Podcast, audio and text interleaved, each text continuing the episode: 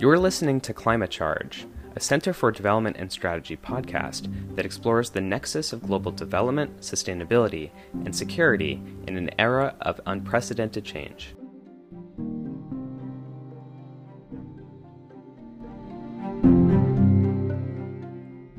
Hello, everyone, and welcome to the Climate Charge podcast. My name is Carly, and I am here with my co host, Jeremiah. And you are here with the Center for Development and Strategy.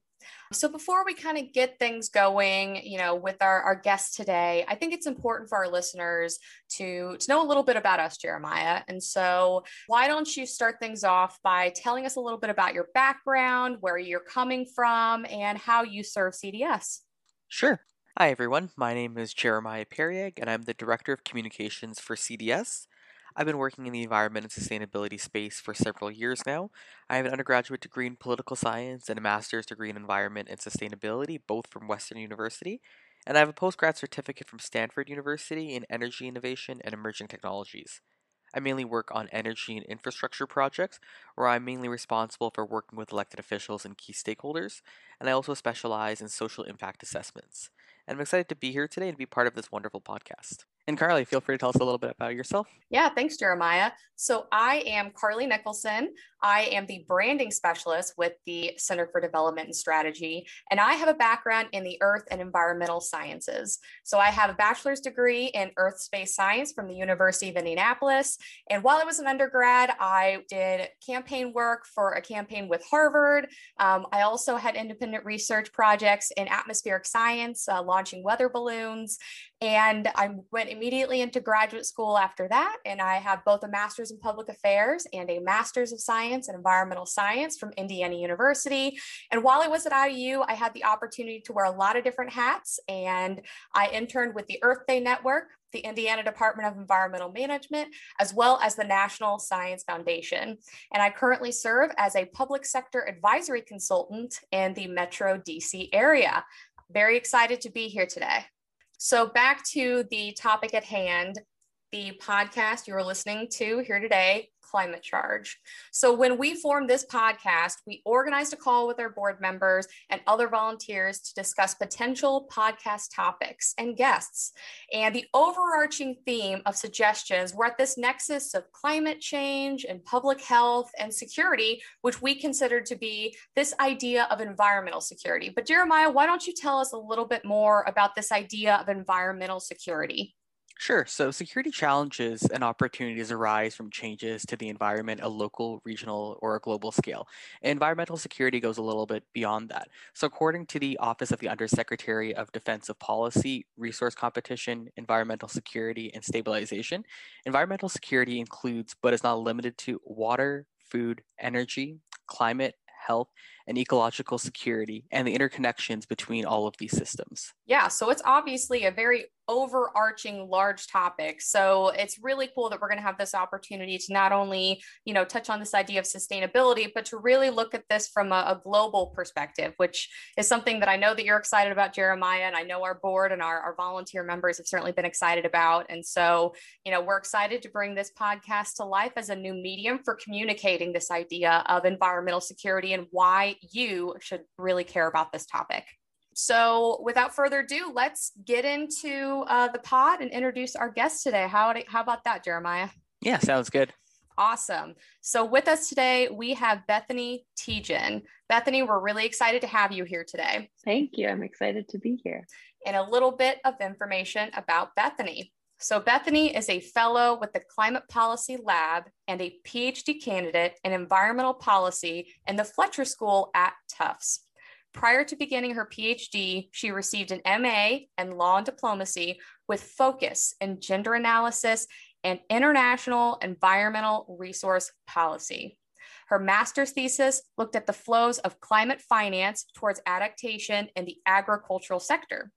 In her PhD program, she is building on her understanding of the links between climate change, migration, and food security. She is dedicated to designing policies that protect the environment while also advocating for the rights of those who live in it. And a fun fact about our guest, Bethany, she worked in Guatemala, Vietnam, and Thailand teaching English to children ages 3 to 18. She speaks English and Spanish and also studied German. Bethany, we are really excited to have you on the pod today. Thanks so much. Excited to be here. So, Bethany, our opening question for you is what environmental security threat do you see needing the greatest awareness? So I definitely looked at this question um, from a, more of a non-traditional security lens because part of what I study is human security, and human security kind of takes the the focus of security away from more of a state-centric physical security lens and looking more at the individual lens. And one of the key tenets of human security is looking at freedom from fear and freedom from want. And so in thinking about this question, I thought about food security as what I think is one of the biggest security threats um, regarding environmental security. And so, food security is very much threatened by climate change, and that is hap- that will happen and is happening in many countries around the world. And so, that to me, I think is one of the, the key security threats in terms of climate change.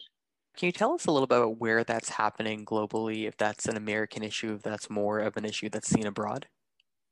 Yes, absolutely. So there are a lot of projections about the way that climate change will impact food supply and and I think a lot of global north countries will see some more favorable conditions for crops. So particularly countries further north because of warming temperatures they will have longer growing seasons whereas many countries in the global south will experience more difficulty in growing crops and we're seeing that already in some countries particularly with regard to drought in countries like Ethiopia or Guatemala, and that affecting farmers' ability to grow crops in the same way that they have for many years. And that food insecurity, does that have any link to climate migration? Is that a contributing factor to it? So, that is one of the questions that I am planning on looking at for my doctoral work because there has been a lot of press around this discussion and in the past few years, there have been many news articles looking at migration from Central America to the United States and how that is impacted by climate change and, in particular, drought.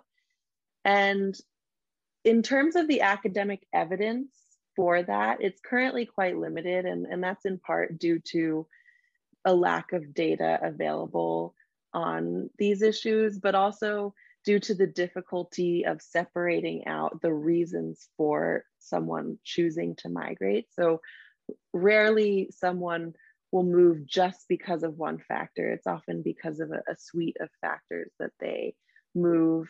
And it is very difficult to determine what is climate change and what is perhaps in, in Central America, they experience um, a weather pattern known as El Nino.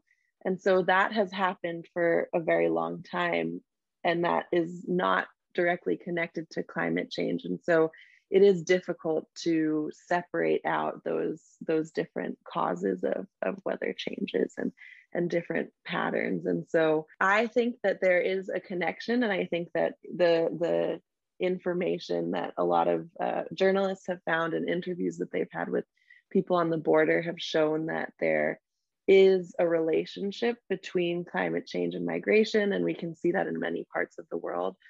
But it, as of yet, there's not that I'm aware of data that shows that there's a direct linkage between these droughts and this food insecurity and migration, at least specifically from migration from these countries to the United States.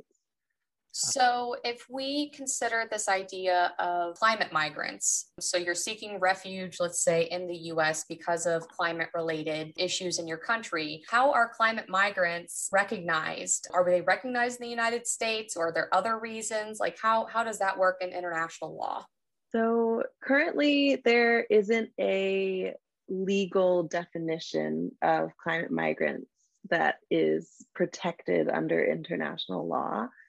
And the IOM has a working definition of climate migrants, and, and they define them as a person or groups of persons who move predominantly for reasons of sudden or progressive change in the environment due to climate change. And this is a subset of environmental migration more broadly, which does not specify that the, the migration is caused by climate change, but just environmental factors more broadly. But currently, there is not global protection for any of these people that is specific to their status as climate or environmental migrants. And some advocacy, I think, is being done, and, and some policy changes are being done on the part of the Biden administration looking to how to incorporate greater protection for climate migrants under US law. But researchers from the IOM, which is the International Organization for Migration, they have actually said that uh, establishing a, a global protection for climate migrants or refugees would be a very arduous process that may not actually be as beneficial as as some people think it might be and they say that developing a more comprehensive protection for these people within current migration mechanisms is the better course of action. So, you mentioned that there's not an exact definition for what a climate migrant is. Let's say I live in California and I'm impacted by a fire that's caused by climate change or a hurricane in the southern United States. If I move somewhere more inland uh, to the central states, would that make me a climate migrant? Yes, I would say so. I think based on the definition by the IOM, I think that anyone who is moving due to climate change could be considered a climate migrant. And I think often we have this picture of people in other countries moving to the US or to Europe because of climate change. But in reality, I think climate migration will happen in every country because every country will experience some form of effect due to climate change. And, and so I think, yes, like US examples will definitely be present as well. So to follow up on that, so what sorts of policies, you know, let's let's focus domestically. Should we be exploring to maybe start creating some of these defined systems for, you know, folks dealing dealing with climate related displacement? One thing that we've looked at in our research at the Climate Policy Lab is expanding protection under the temporary protected status system in the US. And so looking at including climate and environmental impacts in the categories of, of what would allow people to qualify for temporary protected status in the United States. And because refugee status is reserved for a person unable or unwilling to return home due to a well founded fear of persecution. And this, the refugee system is already quite fragile and overburdened and so expanding refugee status specifically has has been said to not necessarily be the best course of action but temporary protected status in the US could be a good avenue for that and also one of the things that we have called for is looking more at just developing and gathering more data on this topic so that we can understand how it is actually happening from a more nuanced perspective that captures the multi causality of a migration process and how climate change plays into that. And so then we could design policies that are actually much more tailored to those complex migration pathways that people are taking. And in terms of climate migration, is that something we're seeing more as uh, the years are progressing now? I think so, yes. And it's actually interesting. I've been taking a, a course in my graduate studies on uh, classics of international relations and reading some ancient Greek texts. And I actually have been noticing within these texts talking about like environmental impacts and people moving out of their villages because say a volcano erupted or because they're they were no longer able to grow crops in the area that they were living. So it's definitely not a new phenomenon in terms of environmental migration, but climate migration specifically, due to the impacts of climate change, I think is absolutely increasing because as the years go on, we're experiencing higher global temperatures and there are more climate effects manifesting both from sudden onset climate hazards such as tropical storms and hurricanes and things that more immediately can displace people as well as slower onset events like desertification and ocean acidification. And those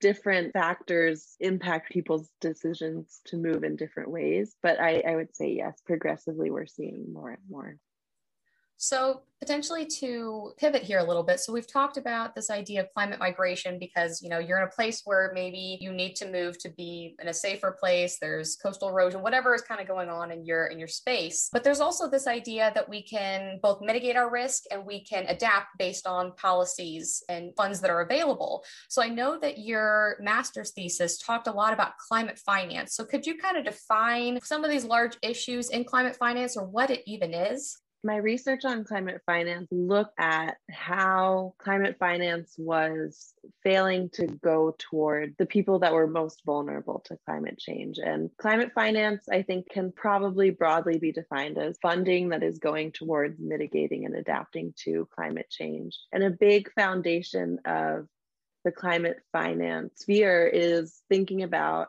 common but differentiated responsibilities. And so thinking about who the historical emitters are in the world and who are the countries that are experiencing the biggest effects of climate change. And for the most part, the countries that have contributed the least to climate change, such as small island developing states and least developed countries, are the ones that are experiencing the, the biggest effects of climate change. So climate finance tries to mitigate that by ensuring that the countries, the developed countries of the world, provide the majority of finance towards mitigating and adapting to climate change.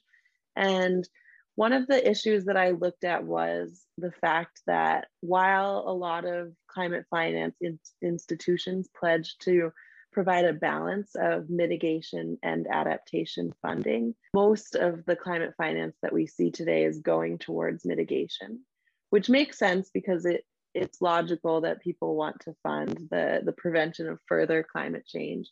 But also adaptation is how people are responding to the climate effects that are already happening. And so this shortage of adaptation funding is a very important issue in climate finance, in my opinion. And really, it sounds like it probably most impacts those, you know, developing countries or those those impoverished countries. Like I remember, you know, reading through your your thesis and seeing that Ethiopia was a case study, and they're, you know, doing their best to to mitigate their impact on emissions, but their emissions level is what it was like zero point zero zero three percent of the overall emissions, which was just incredible to me.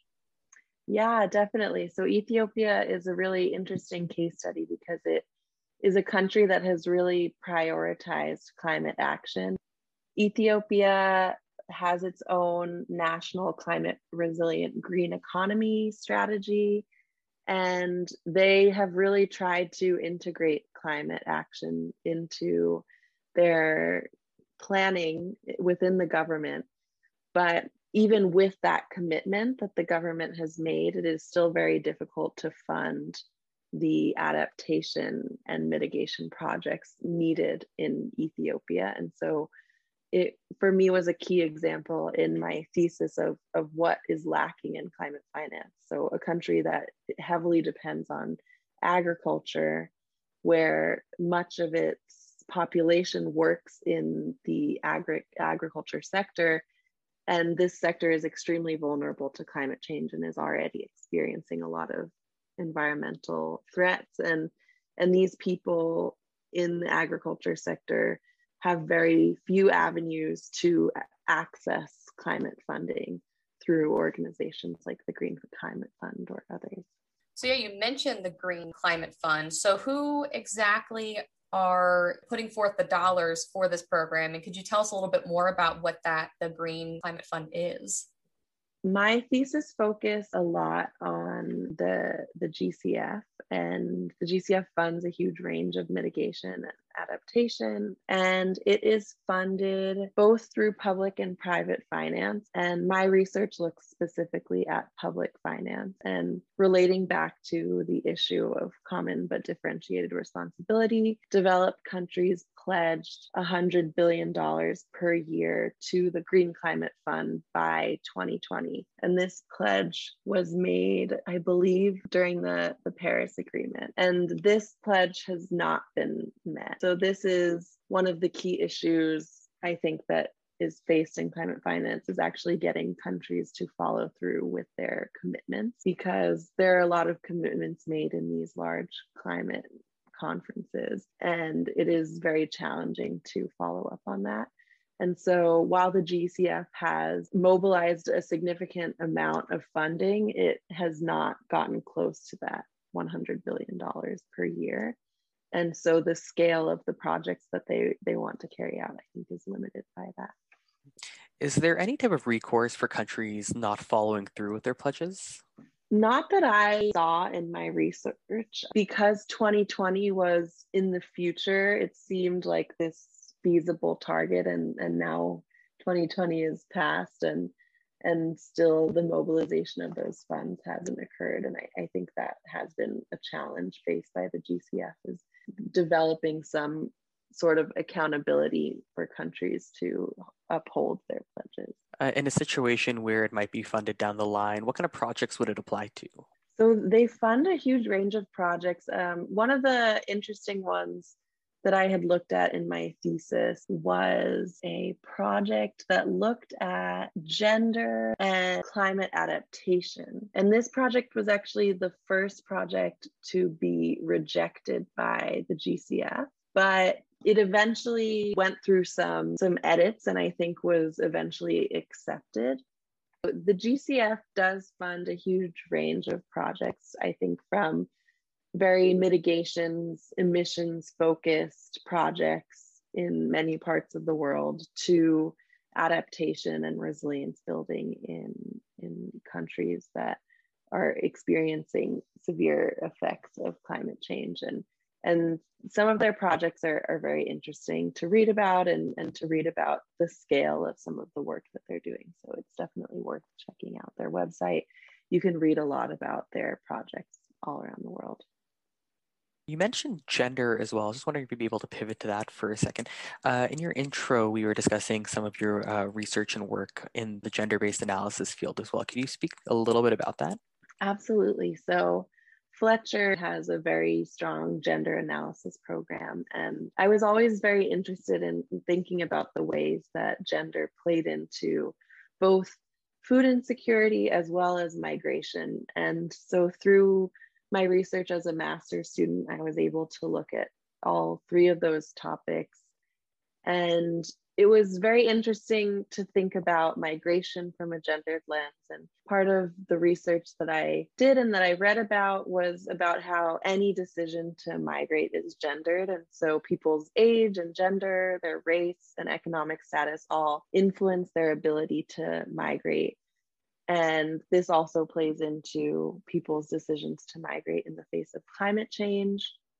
So, both the socially conditioned responsibilities faced by men and women play into the decision within a family of who is going to migrate. Often it is men who migrate first and they provide for their families in terms of in times of economic hardship. And then women often are at home with the families and, and face specific challenges if their partners are in another city working and sending money home to the family. And so, just these different ways that people are experiencing either staying in their place of origin or moving to support their families, those are all very gendered experiences. And then, food security specifically is also interesting to think about the, the gendered implications. Food production in the agriculture sector is generally considered a male dominated sector. So, this indicates that men have more control over food availability, whereas women often dominate the other components of food security, which are access, utilization, and stability over time. So, women's time spent ensuring food security for their families as well as managing other household tasks, is significant and unpaid labor. And so, often in times of food shortages, women often must spend more time trying to provide food for the family and often reduce their own food intake in order to feed the rest of the family. And so, just some some of those elements were things that I had never really thought about in terms of the different ways that people are experiencing both food insecurity and migration. So I do hope to keep that gendered lens in my my thesis going forward and and just incorporating those different experiences that people are having, both as migrants as well as people who are experiencing food insecurity bit of a follow-up question to that. So in Canada, we have something called Gender-Based Analysis Plus, and it's a tool that's used mostly on government projects to sort of assess the different experiences of men, women, and non-binary people and how their relationships to policies, programs, and initiatives sort of exist. Uh, that's GBA component of it. And the plus component sort of considers the intersectionality of the other identity factors. So uh, race, ethnicity, religion, age, education, sexual orientation, culture, income, language, and level of ability. Would a type of model like that or a tool like that be useful in the type of work and the research you've been doing? I definitely think so. I think that something like that that encourages increased awareness and understanding of the gendered experiences of migrants or people in general would be very useful in helping design more effective policies. So rather than something being completely gender blind and implementing a policy that doesn't take into account these different experiences, if more people had this kind of training on gender based analysis, then I think that policies would be much more effective at addressing the different vulnerabilities that people face within these intersecting identities. And so I think that a, a tool like that could be very, very useful. Domestically, we have the American Jobs Plan, which, you know, at face value, we, we look at as, as an infrastructure bill. And it's not completely an infrastructure bill. It actually has these four distinct buckets. So there's buildings, schools, and aged care. Um, there's transportation, utilities are included.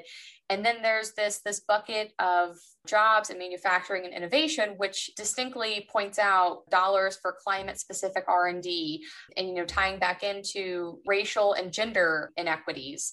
In your opinion, do you think that this plan will address and combat climate change? What do you think the, the pros of this plan or even cons of this plan are? So I've read a lot about the strengths of this plan, and I think that there are many, and there the scale of this plan within the US, I think is very unprecedented. So it's a very promising step forward. My advisor, Kelly Sims Gallagher, she's an expert on US climate policy, particularly the US's relationship with China and Chinese climate policy. And she's talked about the issues and the need for a green bank at the at the national level and how one thing that this jobs plan does is talk about the the need for a US green bank and she says there is a need for this bank to direct funding to underserved communities and looking at advanced technologies and working to unlock a bigger volume of climate finance from the private sector. And she critiqued that this bank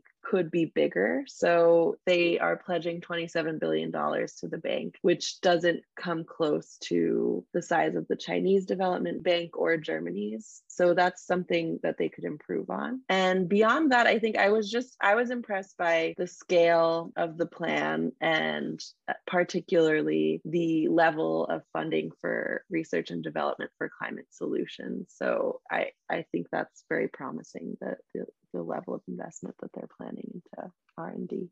Do you think that the Biden administration has improved on the Trump administration in terms of the American Jobs Plan and particularly its relationship to climate change? Absolutely. I would say that it's been a huge improvement just even in the rhetoric around climate change and it clearly is a huge priority for the Biden administration and you can see that in the appointments that they've made for people working on climate change and the real tangible expertise that so many of these people are bringing into the White House.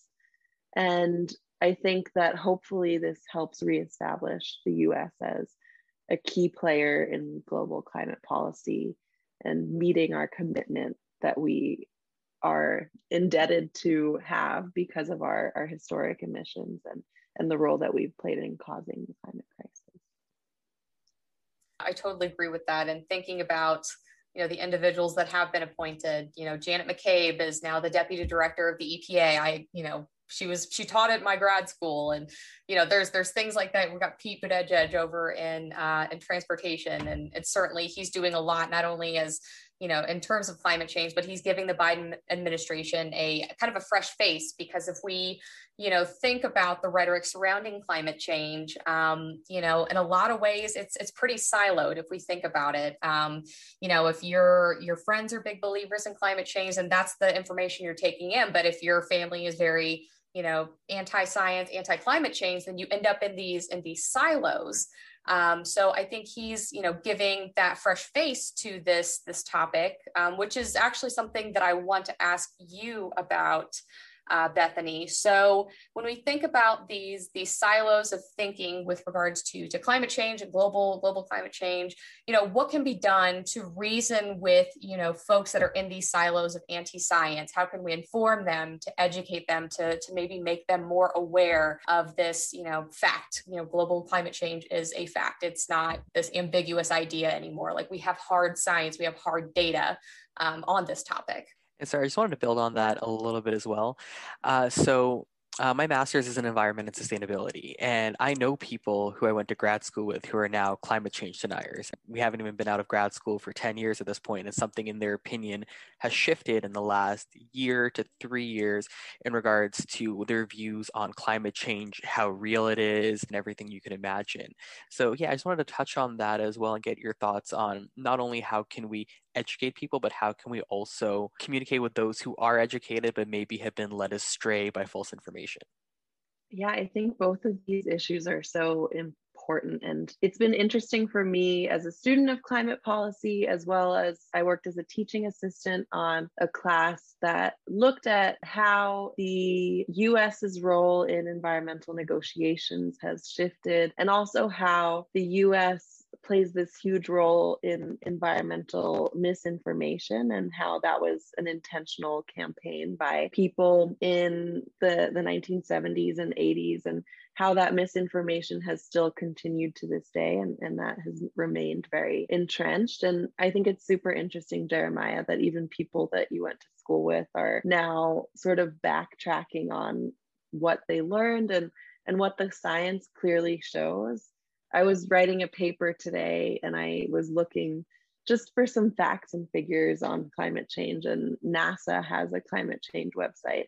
And there they really lay out the information in a very clear way that there's 95% certainty that X amount of warming is due to human causes. And so with that information, it's it's very difficult for me to imagine people not necessarily understanding that. I think for me part of what drove me to study the environment myself was interacting with young people as a teacher and I heard this quote that was if we don't teach our children to care about the environment, then they will never learn to protect it. So I just really wanted to instill that in my students and i felt like that was just something so important people's connection to nature which is often not accessible to many people at different socioeconomic levels different locations where people live in that don't have access to parks or to wilderness. And so being able to allow people of all walks of life to access nature and to understand the importance of it i think that is a key step in moving forward and increasing people's climate literacy and environmental awareness so yeah, sort of wrap things up here. I was just curious, do you have any advice for someone interested in climate change policy? Yes, so I think that it is an extremely important field and a really exciting field to be in right now. And so I would say for anyone interested in studying it, go for it. There's so much richness and complexity that you can look at within that field. And it's really interesting because my degree sort of falls between international relations and political science with some anthropology thrown in there. So there are so many different ways to approach this topic. And talking to both of you here on this podcast, you each have your own background in environmental science or sustainability. And And so I think that for anyone thinking about studying climate change policy, just think about what aspect of it interests you most. We need more experts on this topic, and you can study adaptation, you can study mitigation, you can study environmental justice. I think that there are so many approaches to this topic that are, are very important to look at what other sorts of resources might you point someone to who is interested in learning more about climate change climate policy you know any books suggested websites you know what how would you keep abreast of the topic?